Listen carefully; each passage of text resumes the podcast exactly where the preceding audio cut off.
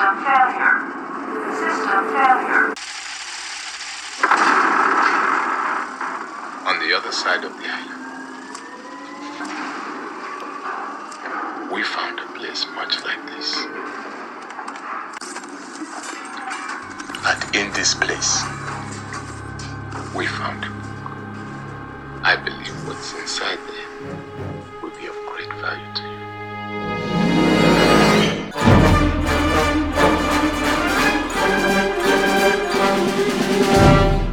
Hello, everyone. Matt here, and welcome to Looking Back at Lost, where each week I look at another episode of ABC's Lost to see how that episode fits into the series as a whole.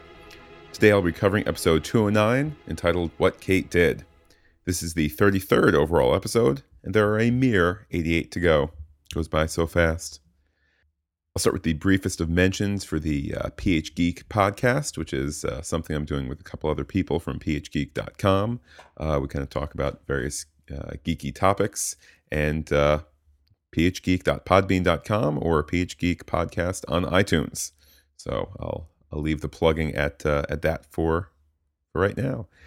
now let's get to some feedback and finally, after all it took was 33 podcast episodes, finally someone has uh, sent in a, uh, a voice message with their iPhone, which is something I used to ask for. And, uh, and uh, well, here it is from a uh, familiar voice to the podcast.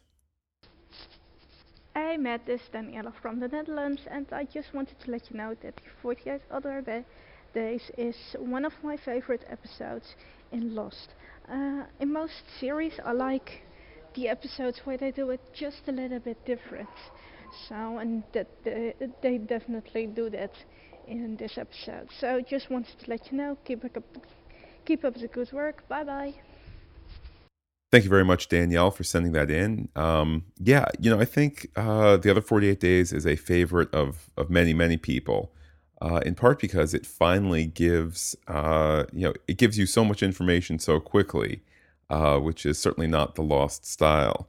Um, and indeed, uh, I got an email from Bonnie who uh, had had similar things to say about the other 48 days. Um, she said it's a favorite episode of hers and uh, that she was anticipating the podcast on it. And then she goes on to say, as many times as I've seen the episode, I never clued into the absence of music being what makes Michelle Rodriguez's portrayal of Ana Lucia so raw. Uh, and I think that she's referring to the scene where uh, where Ana Lucia finally does uh, accuse Goodwin of being uh, a bad win, so to speak, and uh, they just play it as you know, play it without music, play it without you know any any sound effects or anything like that. They just kind of I don't know, they just play it for what it is, and it's kind of this this shocking moment. So quite a quite a good episode.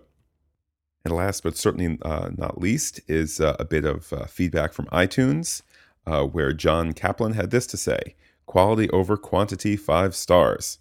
Uh, and he went on to say, Matt's show is the only Lost podcast I have heard that has only one host, yet uh, is easily the most informative and entertaining, illustrating that multiple hosts don't necessarily make a better show.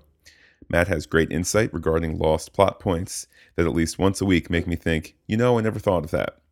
He has great passion for the show and is my one link to being able to relive the show and enjoy a fresh perspective. He has different opinions than mine, but I love comparing and contrasting his opinions with mine. Matt chooses great clips and is honestly interested in feedback to improve his show. So thank you very much for those kind words there, John. Uh, it's always a huge treat to see uh, to see feedback on iTunes. It's a huge treat to be uh, hearing from people on Twitter, uh, hearing people via email, uh, etc. Uh, hearing people send in voice comments either through the voicemail line or through uh, use of an iPhone or other uh, other phone and emailing it that way. So, you know, it's uh, I, I love doing the podcast each week. It's uh, a great deal of fun. Uh, certainly, there's every now and then it feels like a chore, but uh, especially I don't know. I don't like recording those clips that John mentions, but I you know I kind of don't like taking the time to do them. But still, as I'm as I'm taking my notes for the episode, I still still make a point to write down the times and go back and record them anyway. So it's all it's all great fun. I'm glad uh, people are enjoying it, And uh, well, before people check out and just listen to me pat myself on the back, let's now focus on this episode 209 What Kate Did. And we have an episode summary read by Lorraine. Flashbacks. Kate Austin kills her stepfather, Wayne Janssen, by blowing up his house. Kate confronts her mother, Diane Austin.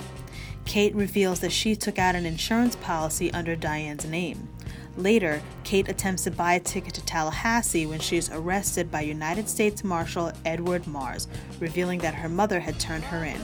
On a country highway during a rainy night, Mars is driving a handcuffed Kate to her arraignment in Iowa, when suddenly a black horse passes in front of the car, causing Mars to crash.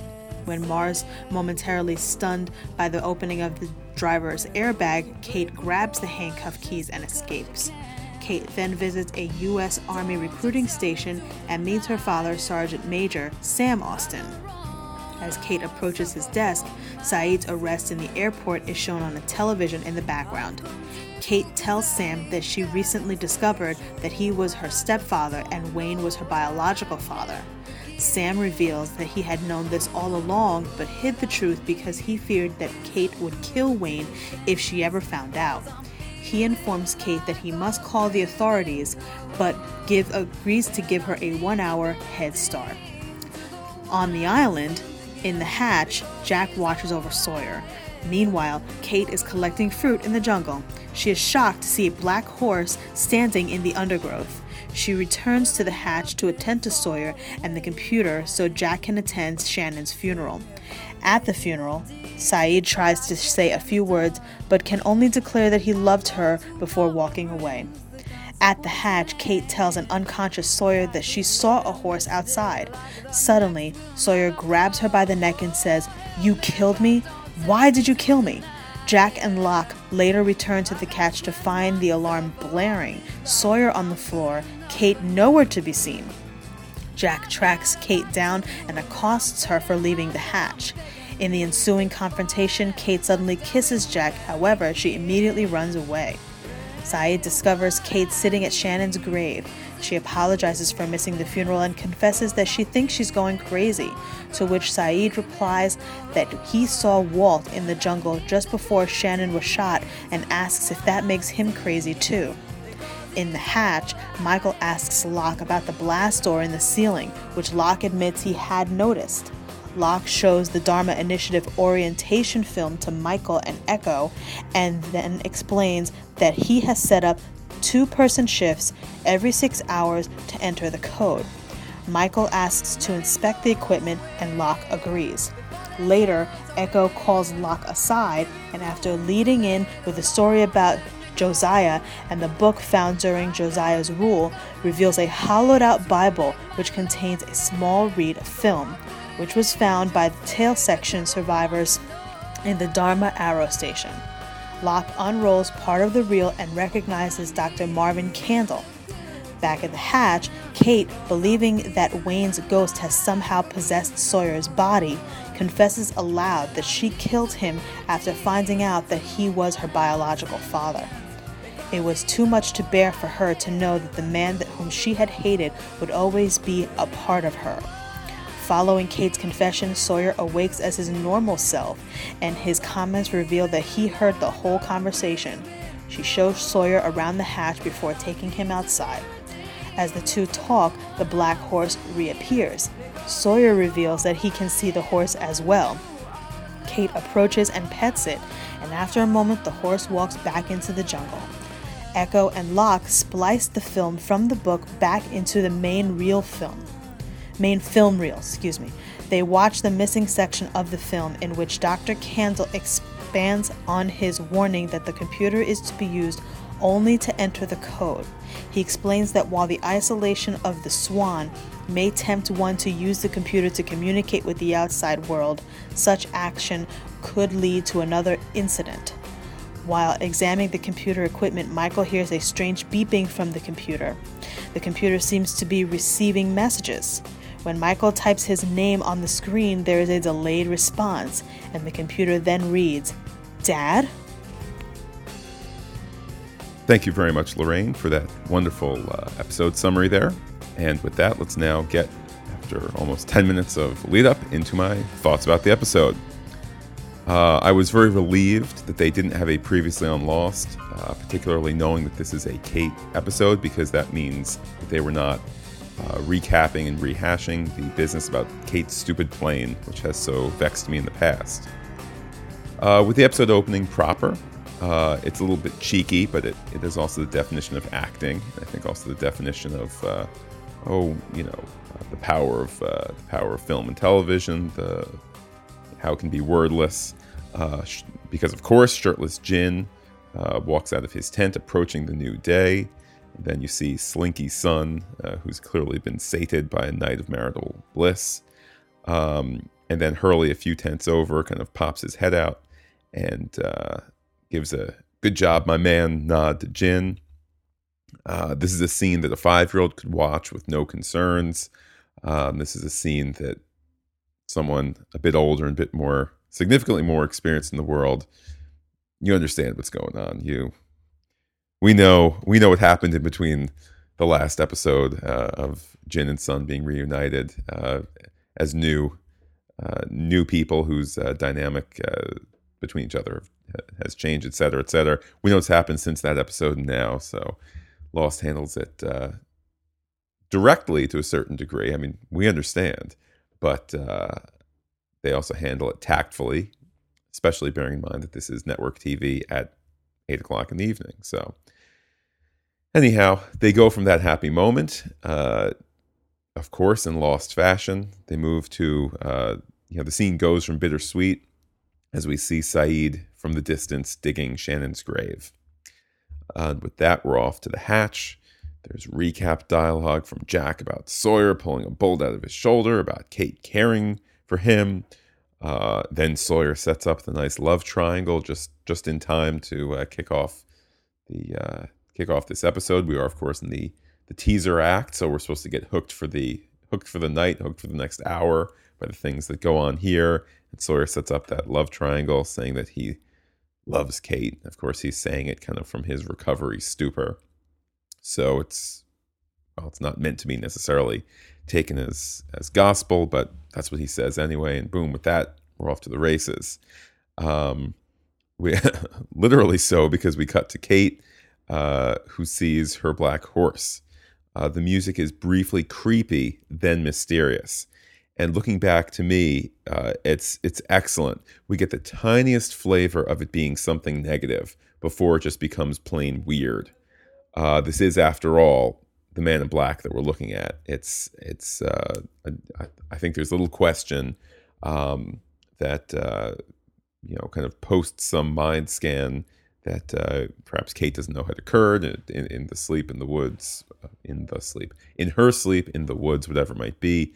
Uh, he's kind of pulled out this little um, this little nugget in order to you know again just to kind of manipulate. We that's you know, a lot of what we see from the man in black is uh, manipulation. It's tugging at people. It's tugging at the edge of the the, the island, the people on the periphery. Uh, why is that? Well, looking ahead, let's see. There's the sonic fence that keeps him out of some of the the best parts, and you know, from from battling some of the best people. Uh, he, uh, you know, he obviously can't attack Jacob directly. So there's kind of you know sometimes he kills, uh, and I would think that sometimes the killing that he does is just um, kind of rage filled. That's the sense I get. Uh, the death of the pilot back in the pilot episode, ironically, uh, the uh, the the men in the Black Rock who get pulled out off screen uh, in in season six. Uh, I suppose it would be was that Ab Aeterno or Across the Sea? I guess it was Across the Sea. Um, so, I mean, certainly we're looking ahead, but just the point being, uh, we're looking at the man in black here, somebody who's just trying to, you know, it's not manipulating her with the the apple from the tree of knowledge of good and evil. It's not manipulation quite on that scale, but it's just kind of let's get a read on this person. Let's, you know, maybe she's let's just kind of see what's going on, see what they'll do. Much as he presented himself to uh, to Jack in the form of uh, Christian Shepherd uh, all those episodes ago. So, anyhow, uh, back to this episode in particular. In the first flashback, uh, we have, of course, drunken stepdad who's complimenting Kate on her beauty and asking her to take his pants off. Uh, it's cl- clearly meant to be uh, a creepy, creepy scene, a troubling scene. Uh, I know that uh, in in previous emails that Bonnie has sent and that I believe I've shared on the podcast, she has read into it. Um, well, certainly there's the implication of uh, of sexual abuse here. Not to kind of take take the show on a down note here, not to take the podcast on a down note, but she saw uh, Bonnie did, as I recall, kind of, kind of the implication of sexual abuse. To me, there's kind of the implication of of I mean, I don't mean to laugh, but there's the implication of of the stepfather uh, being interested to go down that road, but but um, that not having occurred yet. Either way, uh, it's not definitive one way or the other, and either way, clearly we're meant to just see him as a complete dirtbag. Um, that said, I'm glad that they didn't uh, do some sort of recap uh, relating to this. Uh, we, we, can remember, of course, uh, in the last uh, Kate episode that we saw, we heard from nine year old Kate on tape uh, talking about, you know, I think it was to, to Tom, right? Who isn't the doctor's name the boyfriend? I apologize for not knowing that. But, um, well, her boyfriend at nine years old, the one that goes on to be the doctor, who's the man she loved, the man she loved, the man she killed. But anyhow, I'm glad that they didn't kind of go back to that. It would it would have been too much, um, because perhaps perhaps uh, I mean certainly uh, abuse of some sort is being implied by nine year old Kate on tape.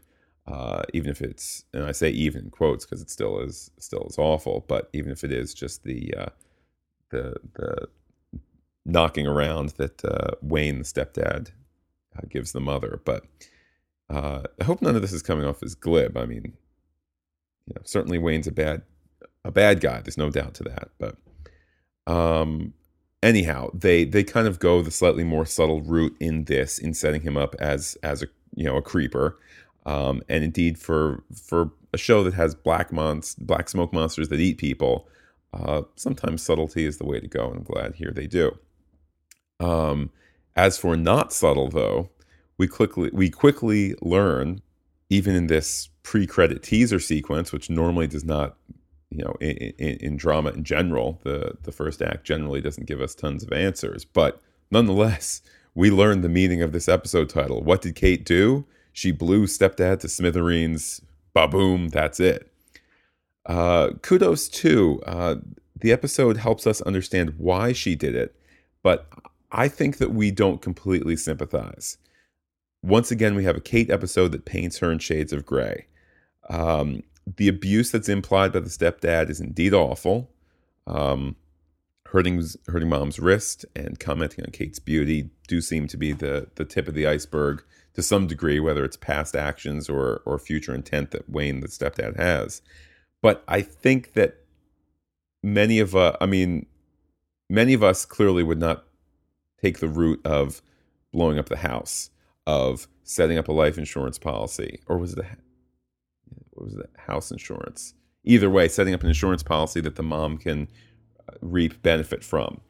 Uh, even kind of by TV rules, right? I mean, we kind of, uh, you know, there's a certain, um, uh, for example, we completely sympathize with Sawyer finally killing the real Mr. Sawyer, aka Anthony Cooper, by throwing the chain around his neck and choking him to death. We completely sympathize for what that guy has done to Sawyer, for what that guy has done to Locke, etc. You watch that on TV, you say, okay, yes, I buy it. I'm behind it 100%. Is that the choice that most of us would do? Would we have the the guts, if you want to call it that, or the wherewithal, or the the whatever word you want to use to describe it? Would would you have the ability to take someone's life like that in real life irrespective of the approval that you might give while sitting on the couch watching watching a TV show. I don't know, but nonetheless, there are some of these that you approve of. I would argue to bring it back to this episode. Could be a long podcast, guys. I'm, I'm rambling a tad. I hope hope it's not a problem. Anyhow, to bring it back to this episode, I think that we see Kate not as the the heroine who has uh, freed herself and her mother from awful abuse, but rather somebody who you know, fought a terrible fire with, you know, an atom bomb, essentially. So again, I hope I don't sound like I'm uh, protecting, you know, dirtbag old Wayne here. But anyhow, we go back to the hatch for a bit of exposition. Uh, and I wonder what it must be like for Josh Holloway to be playing Sawyer in these episodes. You wake up in the morning, you slap on some shoulder makeup for the wound, uh, you know, to make the wound look believable, or rather, the makeup people do. But you just kind of you sit there briefly while they put on, you know, a fairly simple, uh, fairly simple prosthetic. Um, you throw on a pair of jeans. Uh, you haven't needed to shave for the scene because men don't don't generally shave on the show unless it's your flashback. Um, I don't know how much makeup any of the actors wear, given that they're supposed to look uh, less than you know less than perfect, not kind of the the ideal because they are all beat up and on and whatnot. But anyhow, you wake up, you get your shoulder prosthetic on, you throw on a pair of jeans, and you lay there for your scenes while other people have to remember dialogue and deliver it and remember the blocking and move from here to there. They need to reset the light for how they're going to shoot in this corner, that corner. Meanwhile, he's just laying there.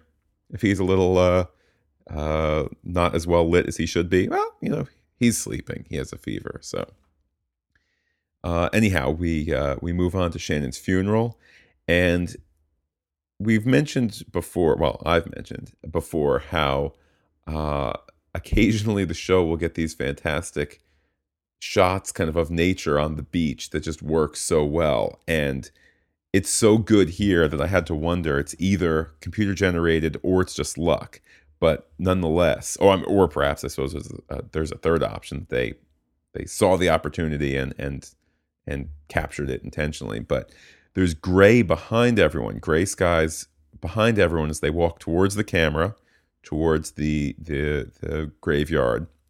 But the sun is on their right, off camera. But the sun, nonetheless, bright sunshine is lighting everyone. Um, and I mean, you know, which obviously kind of fits the, the notion of the scene. It's kind of gray skies in the back of everyone's mind uh, as they're heading to this funeral, and it's poignant too that uh, once the we kind of fully see the wide shot at the uh, at the um, the graveyard, uh, the the shot is composed to have Boone's grave marker in that wide shot. No need to comment on it. No need to do a uh, a close up or or whatnot certainly doesn't benefit the seat the, the scene at hand to mention that Boone is there, but there it is anyway. And there's the um, you know the added uh, irony that uh, we have uh, stepbrother and stepsister buried next to each other, which of course only uh, is completely done after Shannon is buried. Shannon and I were strangers. We never would have met if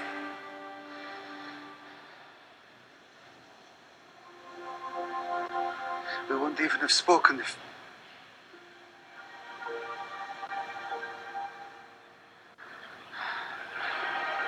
We did meet. And we did speak.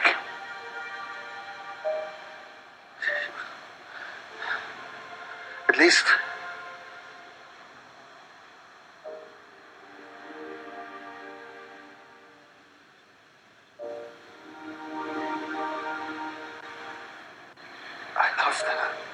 There's your there's perhaps the, the the final moment where that that love is addressed until the finale, but there it is, there it is, and it's uh, you know it's sad and it's wonderful.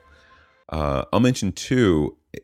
Oftentimes when, when I'm doing these clips, um, if there's a long bit of dialogue, it's oftentimes punctuated by uh, pauses, sometimes long pauses. Perhaps there's fiddling with the prop, or there's uh, reaction shots, this sort of thing. Um, usually, I cut those out just because uh, you know the clip obviously is going to be dialogue driven, unless it is a musical clip. Um, long pauses there in that Sayid clip, but the Giacchino music is just so wonderful that uh, I just thought I'd let it breathe. And um, you kind of get a sense too of just you know that's there's acting there. It, I mean, it, it, it might take 20 seconds for somebody to rattle off that dialogue, but uh, Naveen Andrews stretches it as part of his performance, not for vanity, not for screen time, but just because he's wrestling with the the, the death of this uh, this young woman that he loved so much, and uh, just nicely done, nicely done. Anyhow, back to we go back to the hatch at that point for Sawyer to have a fever dream moment uh, to attack Kate, uh, which is a great way, of course, to end the act up on the tension. Uh, we return with the uh, button siren blaring, which is also a great way for us to be reminded of the the perceived jeopardy of the button. Now, I don't kind of say perceived jeopardy because they're wrong. Of course, there is the jeopardy if you don't push it, but you know, upon first viewing, we don't know one way or the other. But this is their way of saying, hey, the characters might have uh, you know be unsure, but when that alarm goes off, people get really nervous, and people only do one thing: they put the they put the code in. So, of course, that that tension is drawn out just long enough for Locke to put the numbers in with one second to spare. Uh, of course, it makes us wonder what happens if you if you miss putting the numbers in, and it's uh, I think just I think it's a semi blatant way of saying we're going to do that. We're going to do that pretty soon. We're going to do that maybe this season, which of course it is this season, that the numbers aren't going to be put in. Uh, and, and, you're going to see what happens. But for right now, it's just a big deal that it, it almost happened. Um, moving on, uh, there's another bit with uh, Kate seeing uh, her horse again. And to me, there's a certain irony. Kate sees the horse when she is sleep deprived, uh, which is to say, the smoke monster kind of goes to her, uh, coincidentally or not, at this time when she is sleep deprived and kind of raw around the edges. Uh, and the irony is that when Jack was sleep deprived, that's when he saw the smoke monster as well, in the form of Christian. So, anyhow, in Kate's flashback, she's heading to Tallahassee, uh, and uh, the myster- there's a mysterious jerk behind her, and it's asking why she's going there. Is there anything good to do in Tallahassee? We only see him from behind, and then we get kind of Kate's uh, responses in close ups of her. When she finally turns around, it's the Marshal, Eddie Mars. It's a really nice reveal. It's smart editing. I'm assuming it was scripted that way. It just kind of has that feel of you can see on the page it says, you know, man shown from behind. Man says, where why would you go to Tallahassee? Close up on Kate, blah blah blah. Man from behind. Tallahassee stinks. The, no offense to the Tallahassee listeners, the the many many of you. I'm sure. But um, it's just it's a really neat, uh, nicely put together scene. Um, and with that, we get a tad more of Kate.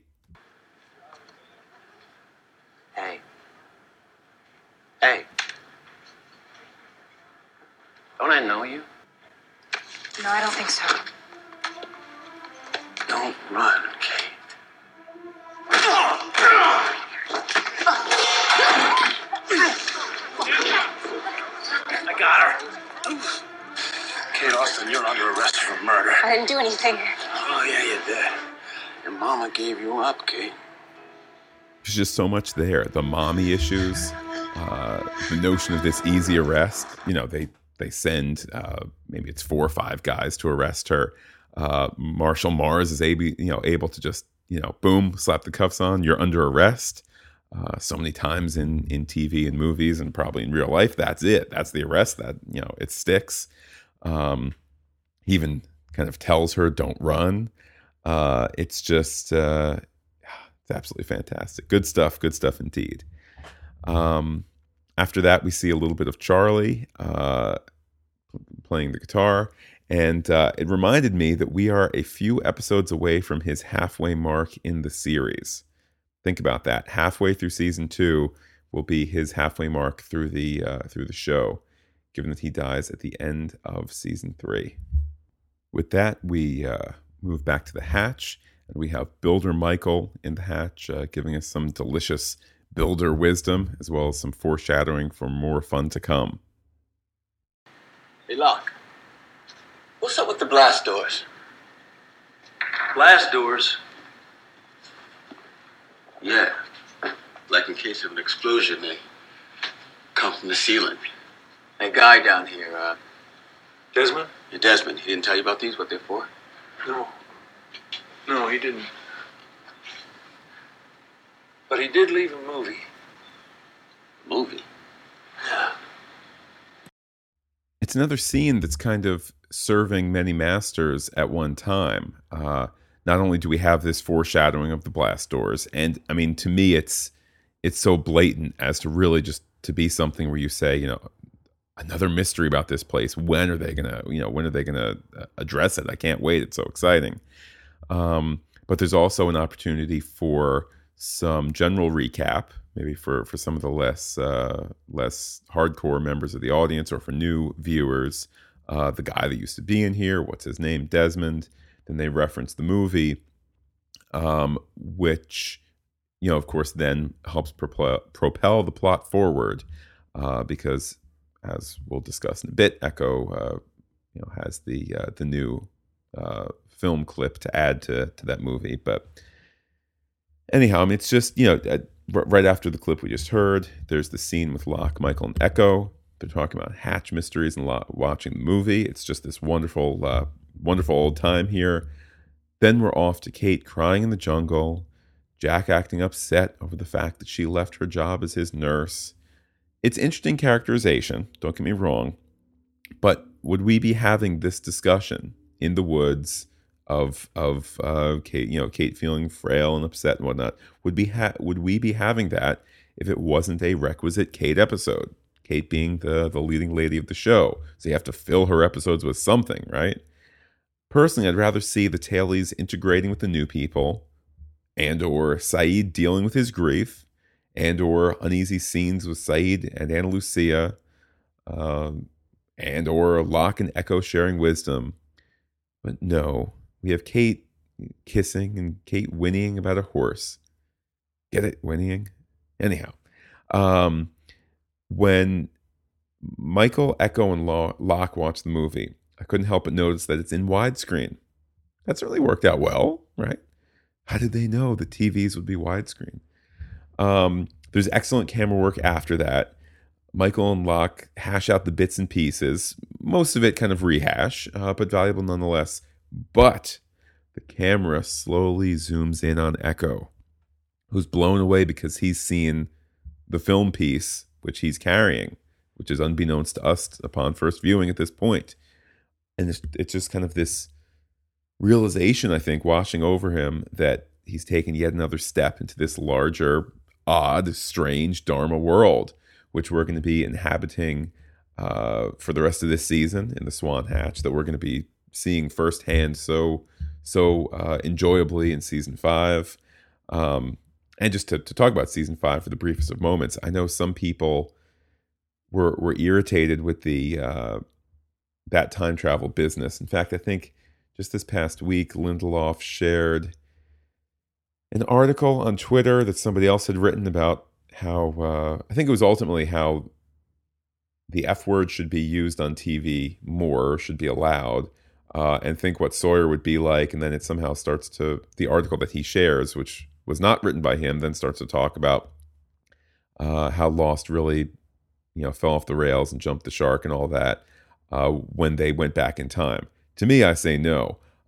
I see a certain parallel in the structure of the show in that season one, you introduce everything. Season six, you conclude everything. Season two, you see a Dharma hatch. Season five, you see Dharma. You see other Dharma, quote unquote, hatches. You see more of the Dharma, well, not even quote unquote. You, you see the swan being built, et cetera, et cetera. So you're, you're seeing Dharma season two, Dharma season five, um, et cetera, et cetera. So, anyhow, can I say I'm a big fan of the show? Surprise, surprise, after 33 podcasts.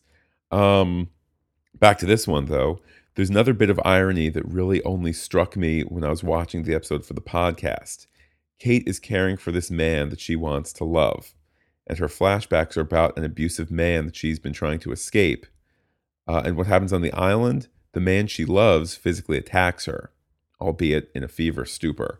So again, she's kind of uh, uh, I think this is something that's that's come up in the podcast before, and I'm, I'm 100% sure that it was from an email from Bonnie that the likelihood of of somebody in Kate's position, uh, you know, pre-crash, pre even perhaps pre-murder, just somebody who's in that in that rut in life, the odds of them getting out uh, are are of that type of life are slim indeed, and Here we kind of see it for the briefest of moments. Here she is back dealing, you know, she she's become her mother in this episode. She's caring for a man who's uh certainly in his you know whilst in his fever stupor he's no good. He attacks her tries to kill her abuses her etc physically abuses her etc so here she is kind of back where she always wanted to escape. So well done lost. It's also great having the marshal back too. Uh, he's just so good at monologuing. Uh, he has a long monologue, which I haven't done a clip for because it really is just rehash about Kate's past living uh, in an abusive home. But it's just delivered so well. It's it's great, great fun. And uh, speaking of great delivery, here's some from another character. I have something I think you should see. If you don't mind, I will begin at the beginning. Long before Christ, the king of Judah was a man named Josiah. Boy, when you say beginning, you mean beginning. At that time, the temple where the people worship was in ruin. So the clip just kind of goes on there for, for a while, well delivered, well written, uh, relating uh, how uh, how uh, the book, which became known as the Old Testament, uh, was uh, was found in the temple, and upon that, much was built. Um, and a couple of thoughts about that. Interesting that he says long before Christ. Uh, it's a bit of a calendar touchstone. I mean, you know, to say something was long ago, uh, you could say long before Christ, certainly. But let's not forget that across the sea took place 2,000 years ago as well. That uh, the, the mother of uh, of um, Jacob and the man in black uh, showed up about 2,000 years ago. So just an interesting little moment there. Um, also, I am not entirely sure why Eko has that long monologue other than to show Eko having a long monologue, which is enjoyable, which is well acted, which shows some of the religious background of the character, which will only highlight our shock when we learn what an awful human being he was uh, for for so much of his uh, life uh, as the the drug warlord, etc. Um, for him to say that that uh, you know essentially the the the new temple and the the faith was built upon this book, and now I have a book which has something interesting for you, and that's the the film clip. Doesn't that suggest that much will be built upon this film clip? Um, I mean, I suppose from a story point of view, I mean, it is. I mean, right where this is at the the stage uh, when we're seeing these episodes for the first time, where so much is being built on these uh, little little nuggets that, that they give us. And heck, if, if they show a, a shot of um, of a bookcase, particularly in the hatch, uh, this was at a time where somebody was going to do a you know an HD screen grab, and all the different books would be uh, would be cataloged and uh, summaries spread about on the internet and and whatnot and discussed and and all this. So perhaps on the one hand they're being a bit cheeky saying you know now we're going to give you something small that you're all going to make a big deal out of. But as a perfect analogy it doesn't quite work because aside from the fact that the film clip says don't communicate through the computer and michael does at the end of the episode as we'll talk about in a bit and all the plot implications that that has uh, for the rest of the season and i mean certainly for michael for the rest of his uh, living and undead life, you know, etc.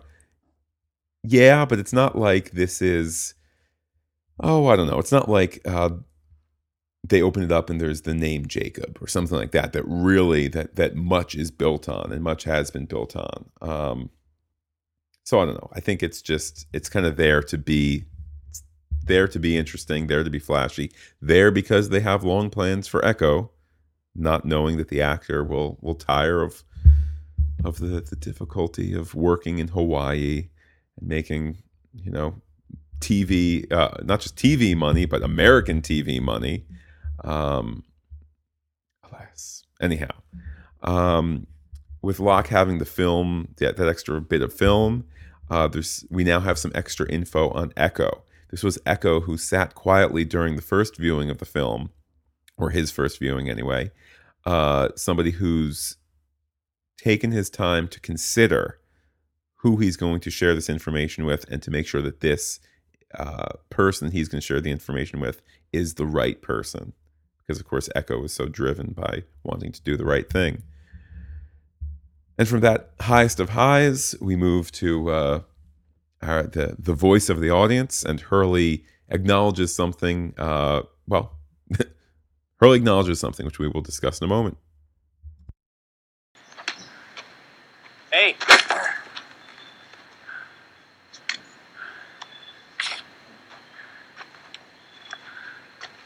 So, Rose's husband's white. Didn't see that one coming. There's something you need, Hurley. No. It's wonderful because it's true.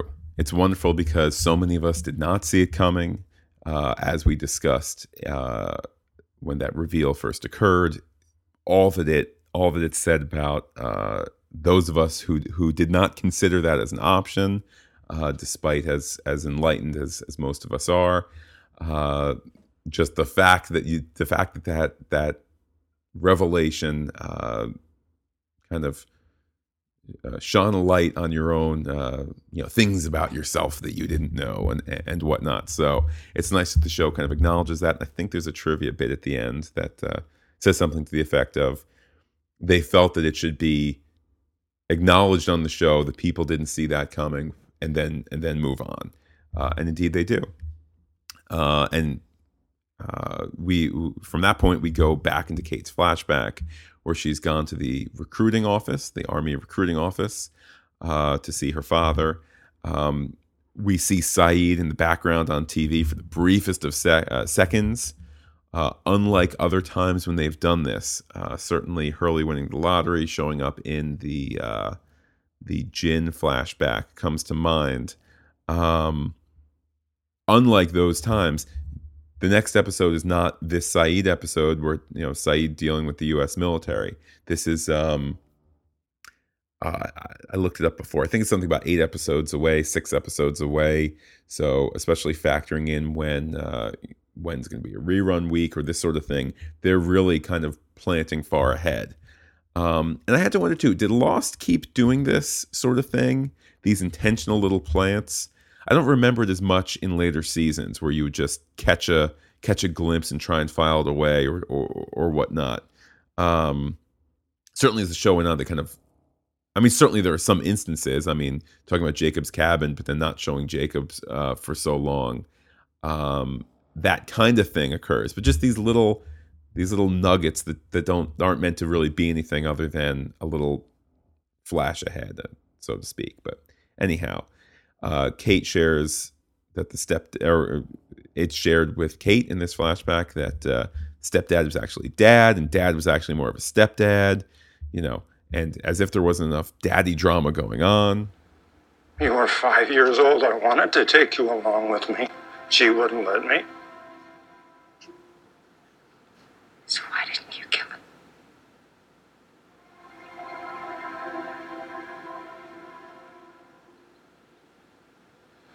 Because I don't have murder in my heart.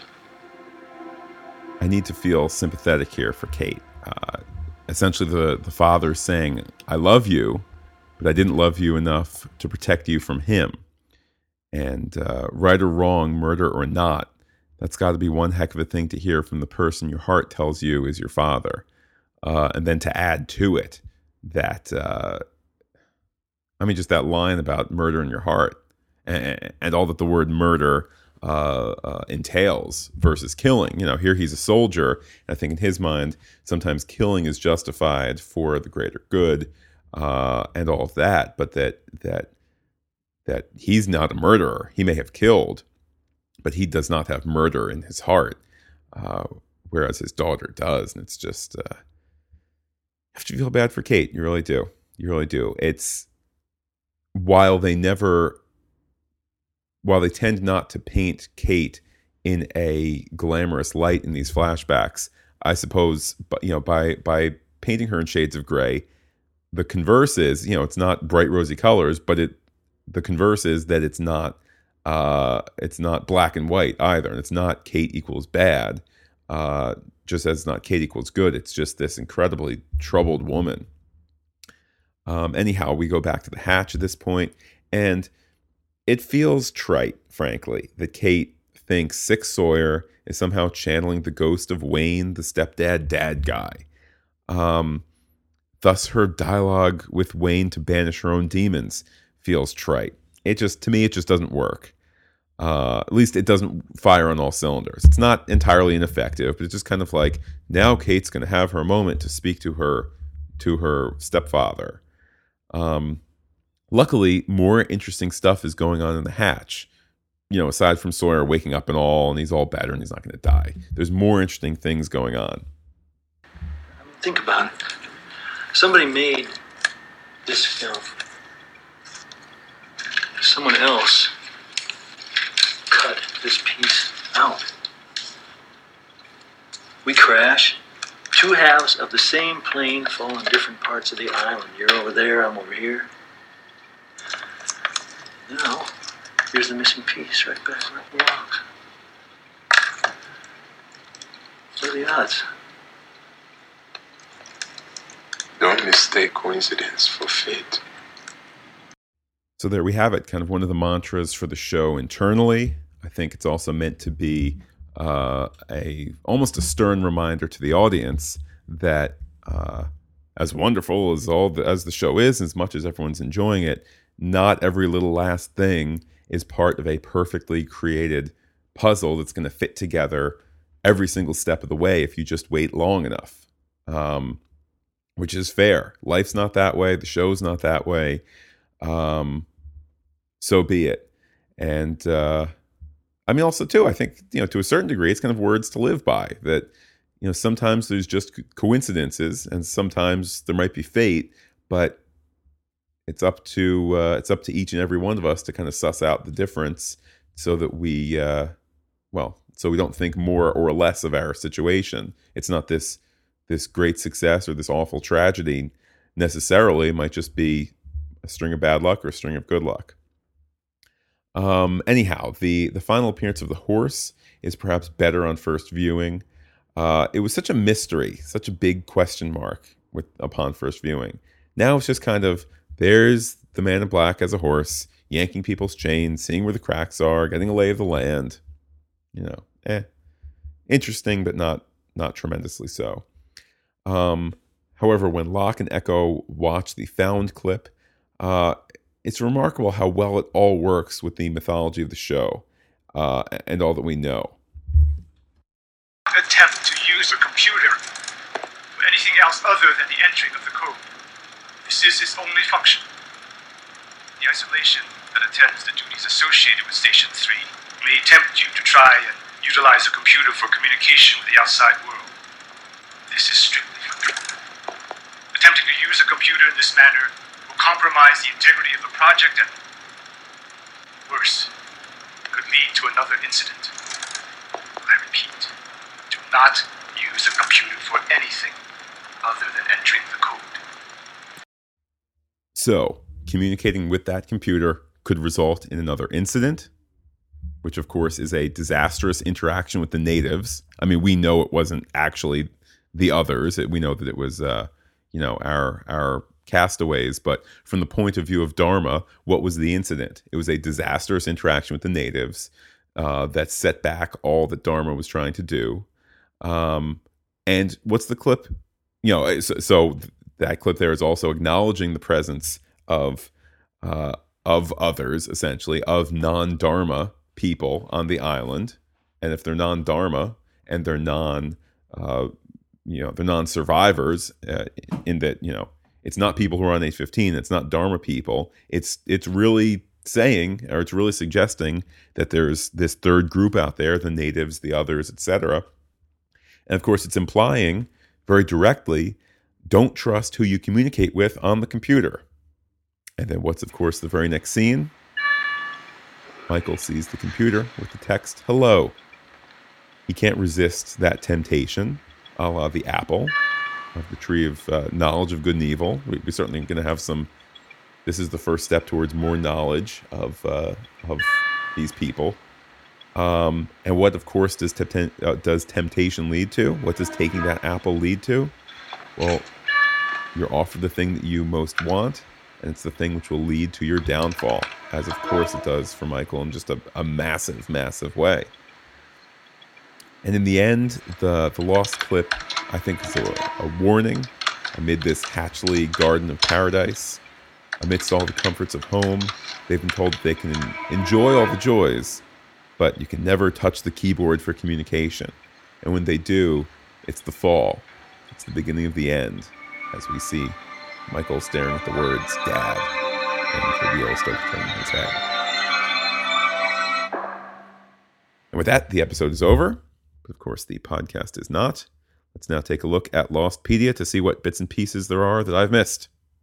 Lostpedia says that when Kate visits Sam Austin, the TV uh, and recruitment center, of course, as discussed, shows Sayid being pushed uh, into the back of a car. Uh, Sam knew Sayid when he was serving in Iraq during the Gulf War, as revealed in one of them. So, something to look forward to down the line. Uh, also, Lostpedia mentions in the special feature Access Granted on the Season 3 Blu ray, Lindelof and Cuse said that it was indeed Walt who communicated with Michael on the Swan computer. I'm not entirely sure how I feel about that. I'm not entirely sure how Walt would have access to some of these computers, uh, some of the other Dharma computers, although I will admit that I'm a tad fuzzy. Um, so certainly that's something to, to keep filed away between now and the end of the season uh, in terms of all that we know about Walt and his experience with the others. Um, and on the flip side, too, there's a lot that we don't know. So if you know, is it possible that he was uh, left in the room by the old dusty computer, or that he was, um, I don't know, that he was sent there with them, knowing that, uh, that that that Michael or that someone was by the computer? You know, perhaps I'm not going to quibble with it much. Um, there's a uh, Lostpedia also says that a 2009 Comic Con video, which is not necessarily canon, says Lostpedia, but I think it is if you look it up like I would choose to count it as canon, that is to say. Uh, but anyhow, this video claimed that Wayne did not die during the events depicted in this episode, and instead someone else did, which is a reference to what took place in the Flash Sideways world of season six. So that was uh, uh, that was a clip that was shown at Comic Con before the notion of Flash Sideways was introduced, and that was kind of the first. Uh, um, you know, first little clue that something was going to be different, that the Flash Sideways world was going to be different. Um, and it's a fun, it's a fun video. Check it out on YouTube. Um, I'm not quite sure what you would search for, but uh, well, certainly they gave you a start. 2009 Comic Con.